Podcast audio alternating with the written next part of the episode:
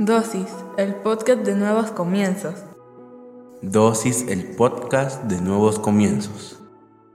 Bienvenidos sean todos y cada uno de ustedes una vez más a Dosis. Hoy hablaremos sobre calma. Calma viene del vocablo griego kauma, que puede traducirse como bochorno. Llegó al latín como kauma. En el castellano derivó en calma, un estado de quietud, serenidad, sosiego o reposo. Por extensión, cuando se habla de calma, es que alguien está en paz sin que existan sobresaltos. De eso quiero hablarte este día. La calma es un estado que te transmite paz, que te permite sentir que todo está bajo control, que no hay nada que sacuda tus emociones. Eso es la calma. Desafortunadamente, como tú y yo sabemos, no siempre se está en calma, ya sea por la premura del tiempo, por el trabajo, por el estrés, por los estudios, por algún problema que surgió inesperado, por alguna situación fuera de control. Regularmente perdemos la calma. Recuperarla no es de manera instantánea. Me encantaría decirte a ti que recuperar la calma es en el instante, pero no es de esa manera. Te mentiría. La calma la recuperamos cuando comenzamos a pensar en soluciones o a confiar en lo que está sucediendo. Marcos 4:39 nos da una ilustración de cuando la calma se rompe. Jesús se levantó y ordenó al viento y al mar que se calmaran. Enseguida el viento se calmó y todo quedó completamente tranquilo. Si tú vas a los versículos anteriores de este pasaje, te darás cuenta que todo estaba en calma hasta que se levantaron los vientos y las olas empezaron a mover la barca en la que iban los discípulos y Jesús. Pero Jesús estaba durmiendo. Fueron los discípulos que al ver ese movimiento, tal y como nos pasa a ti y a mí cuando recibimos una noticia inesperada, una situación que se sale de control, levantaron a Jesucristo y le dijeron, Señor, ¿no ves que perecemos? Ellos ya se estaban dando por muertos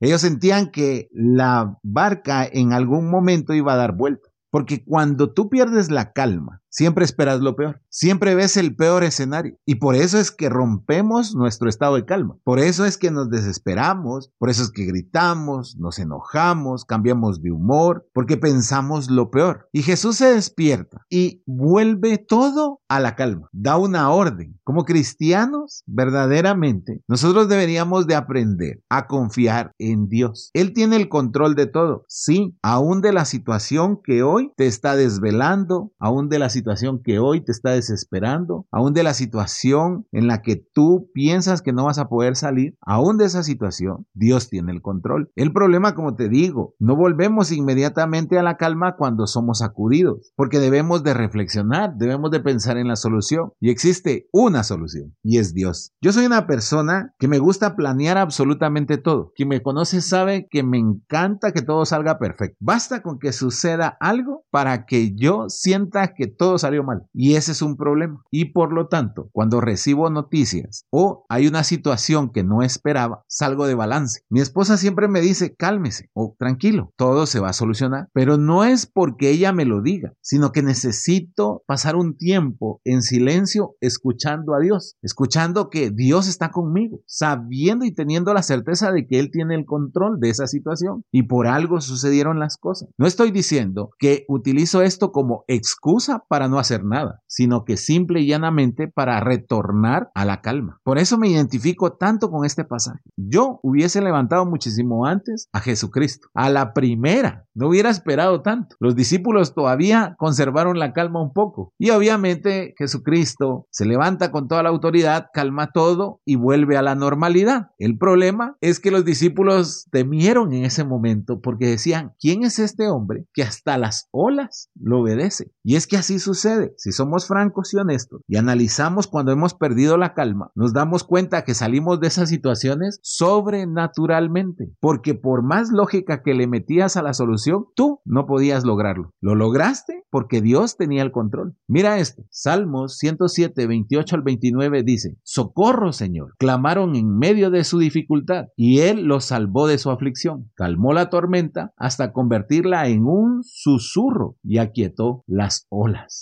Saber acudir al Señor en el momento en el que estamos agobiados nos va a transmitir calma. Tanto que ese problema se va a volver solo un susurro y tú no vas a permitir que crezca de ahí. Pero si tú no confías en Dios, ese problema es un grito constante en tu cerebro y te traslada a situaciones y a momentos que solo existen en tu cabeza. Y eso te va a agobiar y te quitó toda la calma. Por eso te digo, hay que valorar la calma, hay que valorar ese estado de tranquilidad, paz, silencio, pero solo podemos llegar a ese momento nuevamente si permitimos que el Señor obre, si permitimos que sea Dios quien haga las cosas, no nosotros. Claro, en nosotros va a estar el trabajar por la solución, porque el Señor por medio de su gracia nos va a dar la solución y nosotros debemos de implementarla en nuestras vidas para alcanzar nuevamente la calma. Por eso es que debemos de confiar en Él cuando estemos siendo sacudidos, porque llega el momento, llegará el momento.